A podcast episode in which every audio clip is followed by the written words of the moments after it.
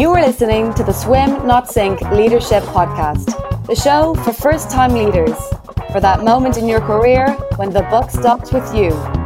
This is your window into the world of how to lead successfully. Now, over to your host, James Nagle.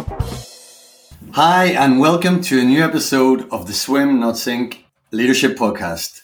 I'm your host, James Nagle, and my guest today is Matt Tucker. So, first of all, a few words about Matt. Matt is the former COO and president at Olo, which IPO'd in 2021 with a valuation of $3.6 billion. So, this podcast's first unicorn guest. Now, for listeners outside the US, Olo powers the ordering and delivery programs for restaurants which want to build their own brands versus going with aggregators like Just Eat. He got into tech in the early days and has been involved in a number of businesses, including Lending Tree, which was online mortgages, Recycle Bank, a rewards program for recycling. And so Matt's a pro at taking innovative business models to the next level. He's originally from Washington, DC. He didn't just do his MBA at Georgetown, he also went to high school there. Now, he can thank his mum for the blue blood CV, as she worked in the university her whole life. So I'm looking forward to hear Matt's story, warts and all. Welcome, Matt. Thank you, James. It's uh, great to be here with you, and I owe all my success to cheating off you at Georgetown. I think there's a bit more to it than that, but you can thir- you can certainly thank your mother. I do thank her and my father, of course, as well. So maybe a quick word about how how we know each other. Yeah, for sure. So scarily enough, we've known each other for 30 years now. I think it's crazy. So we met in uh, 1992 in in DC at Georgetown University, where we both got our uh, MBAs, and uh, we're in the same section. So um, I just uh, took a liking to you. It was your it was your accent. I thought it was unique at the time. I didn't realize there was a whole country full of people with the same accent, or I probably wouldn't have took that shine to you. But uh, you know, we, we've known each other a long time, and really lucky to catch up recently in Dublin, which was uh, an amazing time. And so, at the time, we had a few beers, and I said you passed the uh, podcast test. Right? uh, you didn't realize you were auditioning, but honestly, the reason I'm always keen to have you on is because you know you've made your own career, you're a self-made man, and unlike a lot of people who just by the necessities of corporate can't talk 100% freely I believe you will be able to. So really, really looking forward to this. So let's go back to 2013 and Olo. Hmm. What, what was the challenge that the company faced? Where, what was the context of that at that stage? Thank you for uh, sort of bringing me back to that time. It was a let me sort of lay out the context there. The company and the industry, and I, I should really start with the market itself first because the restaurant vertical is just so far behind other e-commerce and retail verticals from a technology perspective, James. So it was really in in industry that wasn't so much searching for a solution. It was a company in Olo that had an incredible solution that was really waiting for the restaurant vertical to start to understand that e-commerce order ahead, which was the core product we had at the time, that that was important for the restaurant industry. Again, this is an industry that's historically uh, very late um, to embrace technology. So the industry was not there in 2013, um, but the company most certainly was, although it was nascent. It had been around for a while. I mean, when we went public last year, you mentioned it, James. We were already 16 years old, so this is no you know overnight success story. It's a long, long slog that Noah Glass, the founder and CEO, began many, many years ago when the company was founded in, in Johannesburg. But when I joined, we were still sort of proving product market fit. We had one or two large enterprise customers who really did uh, see the vision of what the company was trying to achieve.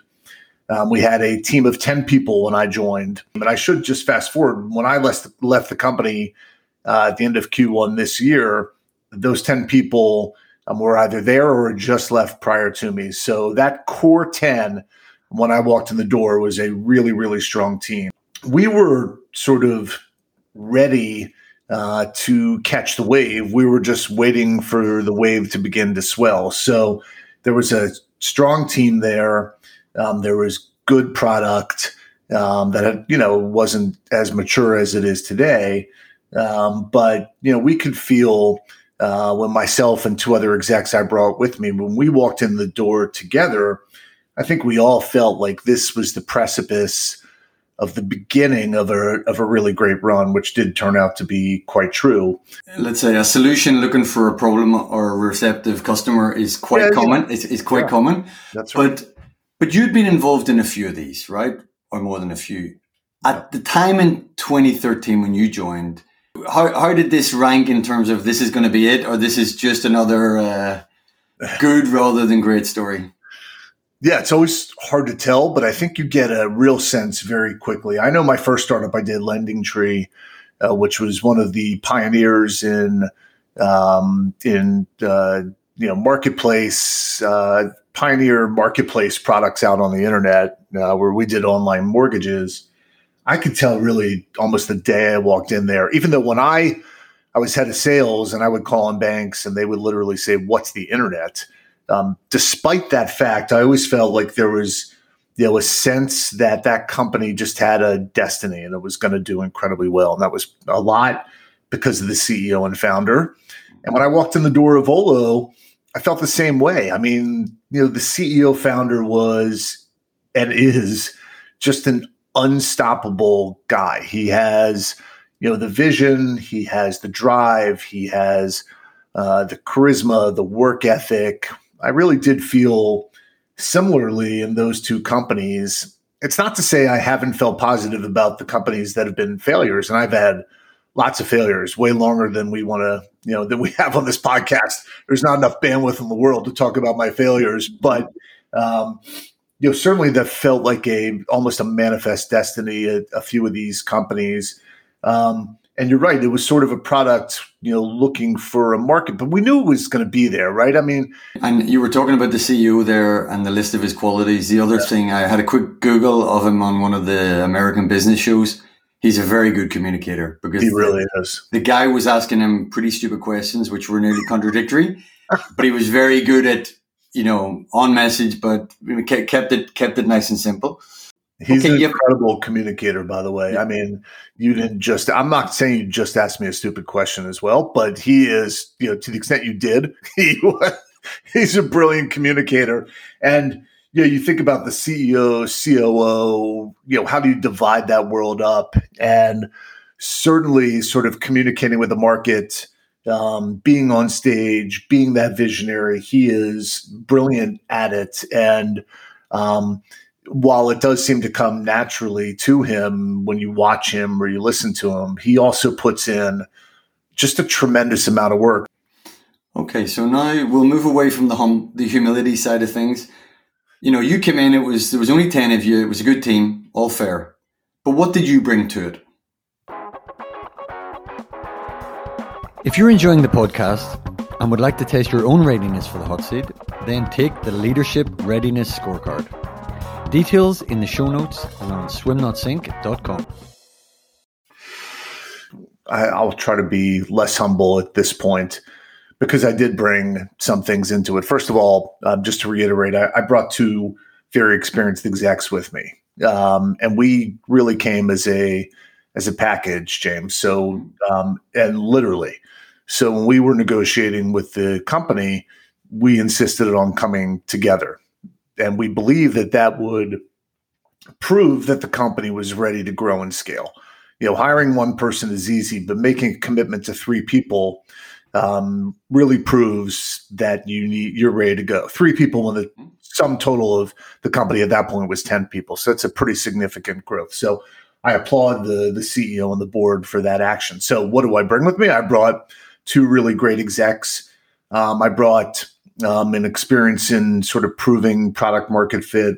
Um, I brought experience in uh, sense of urgency, um, and that I would say I continued that throughout my tenure at Olo till the day I walked away. I was talking about urgency, and to me, that is one of the most important characteristics. I brought a sense of belief. The ten people there were relatively inexperienced Um, they they didn't have a ton of uh, work experience prior to Olo, but myself and again these two execs, we brought this sense of belief that we can do this, that we could kick the competitors' asses, that we can create the best products, that we could hire the best people, that we could achieve market dominance. Um, so you know all of those things i think i was able to walk in the door with. I and i work closely with the ceo to you know to define the values of the organization to really set those in stone. Let me just talk about what i didn't bring. Um, this is not humility. Like i was also really deliberate in trying not to choke the company at that point with process. So you would look at my experience and say well you've been a coo you know multiple times you know, I also I think I knew when to add process, James, and when to just let things move forward. So it was important to have that sense of, you know, sort of, uh, um, you know, vision, if you will, about when when the company should just be running and when okay. stop and pause and try to add processes. That's a very important mindset indeed. So this is more about your story than about the Olo story, albeit they're they're, they're overlapped. I'm I'm curious in terms of you went there in your 40s, right? So what what was your own stretch? Who was the sort of the Matt pre-Olo and the Matt post-Olo now? Yeah. Um, well, the Matt pre-Olo had you know, been a technology executive and entrepreneur multiple times. And I had, you know, a sense of success because I had seen that, you know, once or twice. I had, you know, many, many failures uh, on my CV as well, um, which, you know, I tried to amortize over companies. And, you know, I didn't have something that I could point to particularly and say, you know, here was a incredible success because by the time Lending Tree went public, I was gone. I had started my own first company. And so I feel you know, responsible for a lot of the early successes there, but I, I didn't stay around long enough. So my resume, I'd say, was relatively complete in my own head. But if you looked at it, I don't think you would say, um, you know, here's a guy who had taken a company from, you know, zero or virtually 0 mm-hmm. to, let's say, a hundred million dollar plus um, from you know an early stage company to a public company, and I think those were you know markers of success that I think they're really external. But for me, I, I sort of felt that a little bit like I really wish I had that on my resume. Then I'd feel like okay. you know I was a more complete exec. Um, but you know, once I got that, I don't know if I feel any different about myself. Like those are just points in time, and I could say, okay, well, been there, done that. But you know, I don't feel any more successful or less successful than I did before. Yeah, that's interesting. Like so many people have a, I want to be a general manager or vice president or whatever the title is, and then I think invariably their conclusion is they get it, and then it's okay. So so what? But you know, you were CEO at Olo, and you've done various CEO roles, but you were also a CEO. You were also the number one guy. Yeah. Which which one suited you? Yeah, you know, it's interesting because um, I'd say that the most successful your job I've ever had was certainly the one at Olo because I think it was the most successful partnership I ever had. My my role and title didn't matter to me so much. You know, we've already established that the founder CEO of Olo was a brilliant is a brilliant communicator. Mm-hmm. And I feel like having watched him now that my role is more suited to the back of the house, to use a restaurant parlance, right? The the inside person.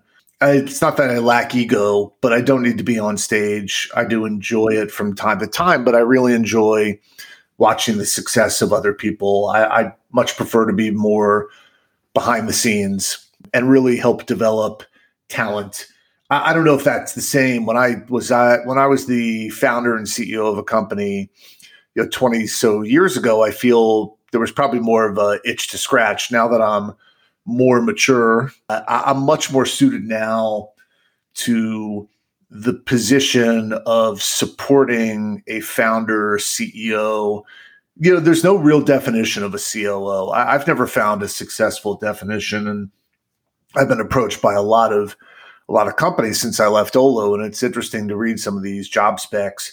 You know, my definition of a COO is uh, the guy who do, the guy or gal who does everything the CEO doesn't want to do. And so I was really lucky to do so many different things in my COO role at Olo that I really felt um, overlap with some of the stuff I did as CEO. I, I don't need the title. I don't need to be on stage. I don't need the accolades. I'm very happy to watch other people, you know, um, be noted for their success, and you know, really happy to watch you know my leaders, the ones I've hired, the ones I've recruited, just to watch them grow and succeed.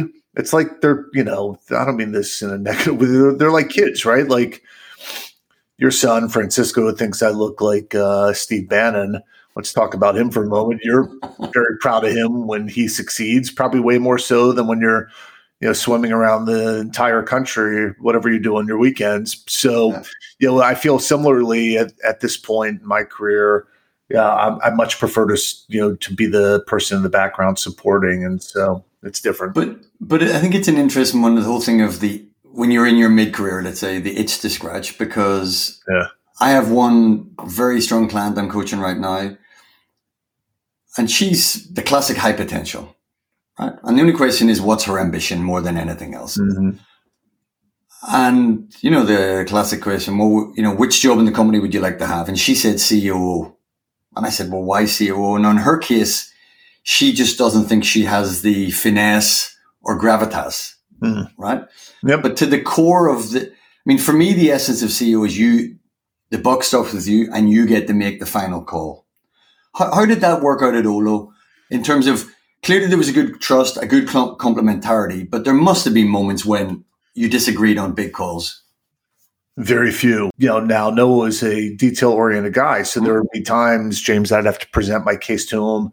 And there were times that we did disagree, and he was the CEO, and I would commit, I would disagree and commit to what his vision was. But for the most part, um, I made the decision. I made the final decision uh, on a lot of the different parts of the company. I remember you bring up a good point. Like if I was not able to make my own decisions, the title wouldn't matter. You know, even as a CEO, if I had to report to a board in which they were questioning everything, then that wouldn't be a, worthwhile job for me. So um, it was probably the the role at Olo combined with the great boss I had that allowed me to make those calls. If I was in a role where I could not make the final call, then I would not be happy in that role. Mm. Now that you've left Olo, what are they going to miss about you? well, if I've done my job, very little, right? So what I mean by that is I I hired or I recruited and hired some incredible executives there, uh, people I had worked with before, people I knew just in the ecosystem, people who I didn't know, who I just were incredible finds. Um, so I'm really serious. I'm, this is not false humility. I mean, that team is really, really strong, and I am very proud of them because I hired virtually every single one of them. So they're different from me. Um, some of them are are more purpose built for this stage of the company than than I would be. Um, and this stage of the company doesn't particularly interest me. Um, but um, you know, I, I served my time there at the right time, right? Like it was the growth stage, sort of Series B through IPO, and you know, to to sort of wipe humility away completely for a moment, I hired great people, and if I did my job, which I'm pretty certain I did, then there's very little that mm-hmm. company should miss. I mean, they have you know a great replacement as COO, they have a great CFO you know all the general managers there whom I hired, like they are, they're they're incredible, and so I don't know. I, I think I bring something to the table in terms of. Uh, you know, speed of decision making and sort of unflappability and uh, things like that. But you know, they have that. They they have a really really strong team there. I, again, I'm not trying to uh, be falsely modest. I, I think I did a really good job in bringing people on who can who can you know move that company forward. Yeah, you see, when when you probe the bear, the bear comes out fighting. no, but, but if you've done your job, you've done your job. I don't want them to miss me. I, if they miss me, I feel like I didn't do the right job. Like I did not find the right person to take my place. And um, I'm pretty certain they don't miss me. And, uh, and I'm pretty certain that that feels good. Let's say one of the big jobs, and you you've talked about it from the very first answer. It's all about building the team. So, how have your recruitment criteria changed over time? People is your legacy. How do you get that choice right? It's definitely an art, not a science. Um, there are a few things. I think if I look back in my career, no doubt, James, I think I deferred back then to industry expertise, maybe more than anything else. In other words, I would look at someone's CV and I would say, "Oh, well, they've been in the mortgage business for, you know, 15 years. They they'd be perfect fit for Lending Tree." Or they've been in the uh, logistics business for a decade. They'd be great for Rely Software. Um, and I probably sort of over indexed to that experience. But I learned over time that, you know, experience is, is overrated and industries are teachable. I didn't know anything about the restaurant industry beside having been, you know, a waiter and a busboy and a bouncer in the restaurant world, you know, back in the day. I didn't know the, uh, I didn't know the issues. I didn't know the tech stack. I didn't know any of that stuff. It's learnable. What is really hard to find is someone who's got you know the work ethic and the relentlessness and the customer focus and the bias towards action. If you over-index to experience, I think you you know bring a set of people into a company that are maybe set in their ways more so than someone who doesn't have that industry expertise or less curious about new solutions because they think they've been there and done that or reliance on the same set of contacts that they've always had in the industry. So I'd say my maturity in hiring has been sort of decoupling the industry I'm in from the expertise that is necessary to be successful. And um, I've always just focused on it too. I would just say that um, I don't pay lip service to hiring and how important that is. I sort of walk the walk and talk the talk. I I get deeply involved in the the folks I'm recruiting. I do all the reference checks, period, uh, for the people I'm recruiting. Um, and that is really, really important. I think I deferred earlier in my career to, you know, whether it was a third party um, recruiter that was doing the work or, you know, just someone on my team. And so uh, I've really tried to focus on people and the recruitment and hiring and onboarding um, you know, significantly since early days of my career. But isn't it funny the simple thing of a reference check and doing that yourself? Truly.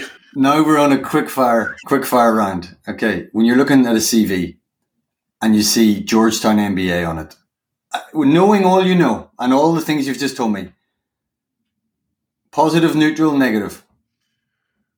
Well, I mean, um, I would say positive because you know I I want to. I'm proud of the fact I went to Georgetown and I met some great people there and I learned a lot. Um, so all things being equal, I would certainly like to see you know Georgetown on the resume. Um, it certainly wouldn't be negative, um, but you know, work experience is far more important to me than anything else. I mean, it, you know, sometimes you look at the CV and just people have a sense of entitlement. Yeah. Yeah. Was that quick fire? that was just a long babbling answer? I will respond with stony silence. Uh, so you want me to say yes, no, or indifferent? Okay, I, yes. no, I uh, I think it was a it was it was it was reasonable, and I think it's true. I think it's for everyone. All of your education only only truly proves its value once you land in your first role, and that's that's when I think that's when time starts. The first role, and then and, and from then on. So let's talk about the team that you built uh, at Olo. So you went with your your best method, your best art and science to get the right people. Where in that sort of fast dynamic environment, where did people maybe struggle a bit and what was your means of supporting them to success?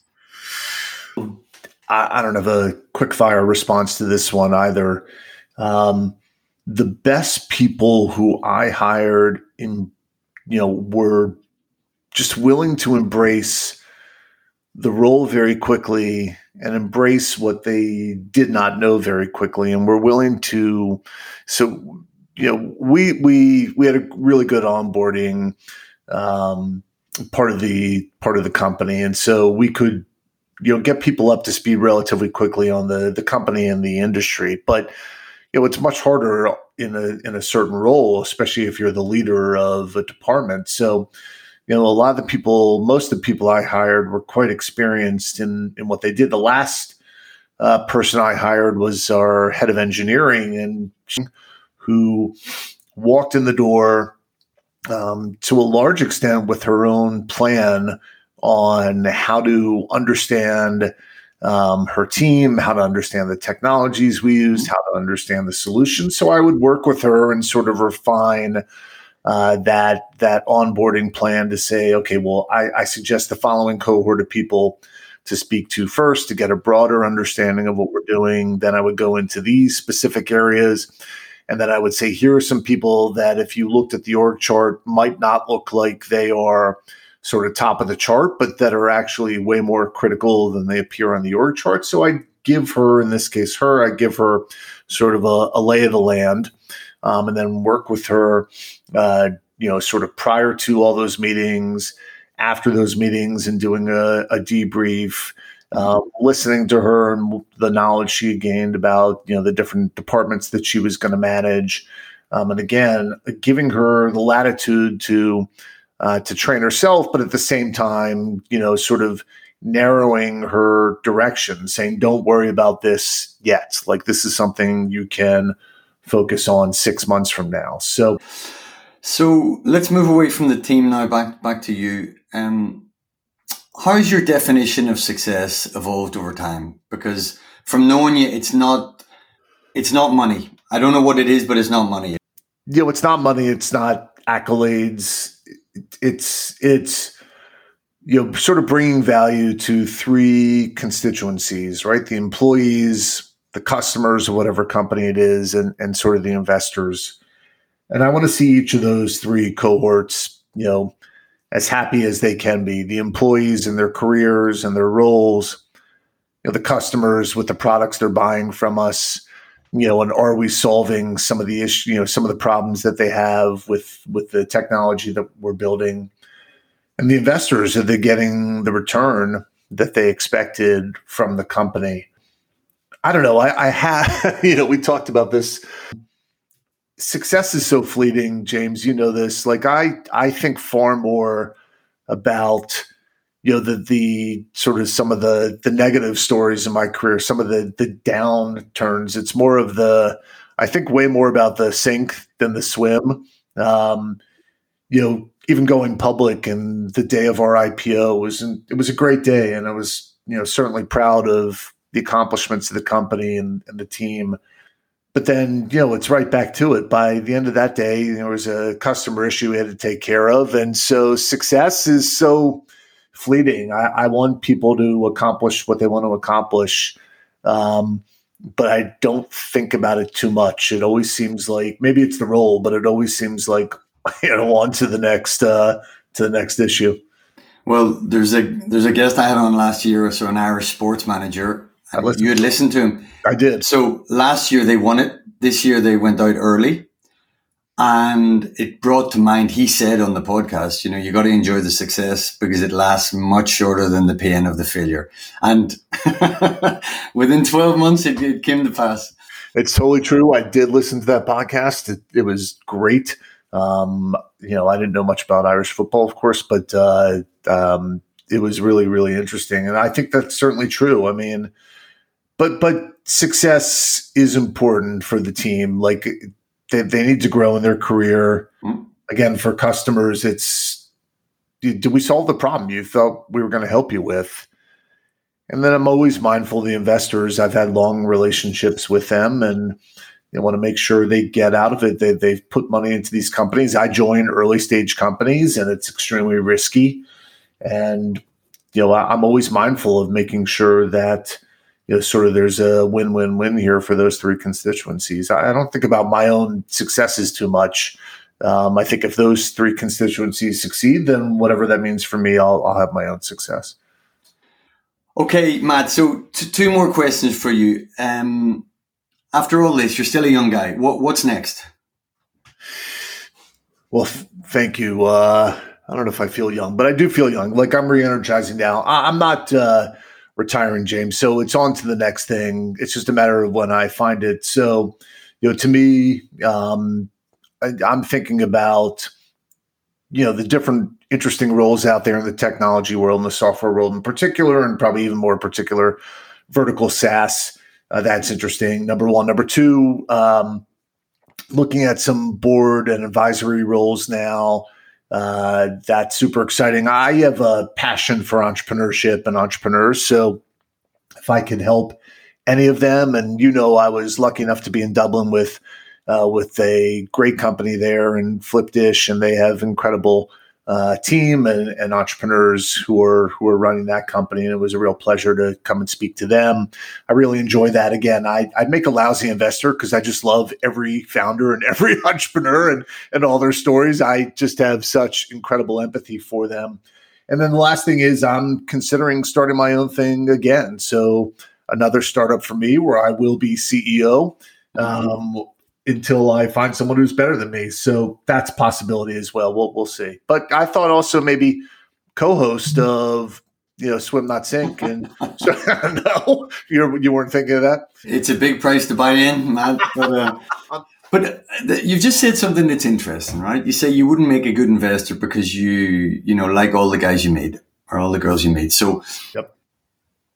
but surely choosing a business to invest in is just like choosing a new head of function or building yeah. the team? Or or is it different? Well i mean listen i mean you you um it's a little bit different. I think I, I, see a lot of business plans now you know whether on you know more sort of for angel investment opportunities. And i, I let's to be clear i see some that i i think are silly. Um, but generally speaking, I do have a passion for entrepreneurs and the risks that they're willing to take. It is a bit different for when for when you're hiring for a specific role. I I, I get why that sounds a little bit similar, um, but it, but it's not entirely. I'm just saying I'm um, empathetic or sympathetic to to the entrepreneur and the journey they're trying to take, and will do whatever it's in my power to help them uh, to the extent that I to the extent that I believe that what they're doing makes sense, and that's an important caveat. Um, hiring is a little bit of a different. Fair, fair. And uh, actually, another way to maybe ask it is, you talked about burning the boats, and that really struck me because that is the difference between maybe the corporate mindset where you never are fully all in, and what what you maybe love in an entrepreneur. So could you maybe talk to that a second? Yeah, of course. The burning the boats analogy is I think it was when Cortez attacked Mexico and he sailed his boats into the bay and and he burnt them down. In other words, he said to his troops, you know, pretty clearly that there there's no way but to win. There's no way out. You cannot leave. And and that is definitely the case with entrepreneurs. You have to be willing to to take this incredible leap of faith and step off the cliff or burn your boats to the ground. It is very different from the corporate world, right? I mean, where you always have backup, where there's always another job. Even if you're an entrepreneur, or an entrepreneur inside a large company, you know, failure just means, okay, you move to a different division. That's not the case in the startup world. Failure is absolute. There is no going back. Um, and if you don't approach it that way, then you are, you know, you are not going to be successful. You must be all in. You must be all in. And every great entrepreneur I know, every great one, including Noah, the founder CEO of Olo, my last job, he was that way. He founded the company in, in Johannesburg, South Africa, and he was able to raise a half million dollars. But the person he raised it from said, you must withdraw your admission from Harvard Business School, not defer your admission, withdraw it. There is no going back. And I think that that challenge that that, uh, that VC you know placed in front of Noah really you know solidified. Okay, I'm all in. There is no going back. And you know, there there's no equi- equivalency to that in the corporate world that I'm aware of for sure. Now, I haven't spent much time in the corporate world because I just yeah. But it's a, but it's a great qualifier question, right? You said you've just been a, you've just been admitted to Harvard or Georgetown or wherever. Yep. Are you going to give that up permanently? That's great. As as a belief in your idea. So look, clearly after this podcast, your public profile is going to explode. Oh my god! A lot yeah. of people, a lot of people are going to be looking for you. And just to warn you, you know the phrase that you are who Google says you are. The big yeah. problem for you is that when people Google Matt Tucker, it's your successor who comes up. well, I'm proud of that because I hired her and she's great. So if if her bio comes up under my name, that's probably that's probably good for me. Matt, a real pleasure. Thanks very much. James, it's awesome to talk to you as always. Thank you so much. Really appreciate it. You've been listening to the Swim Not Sink Leadership Podcast. Subscribe at swimnotsink.com forward slash podcast.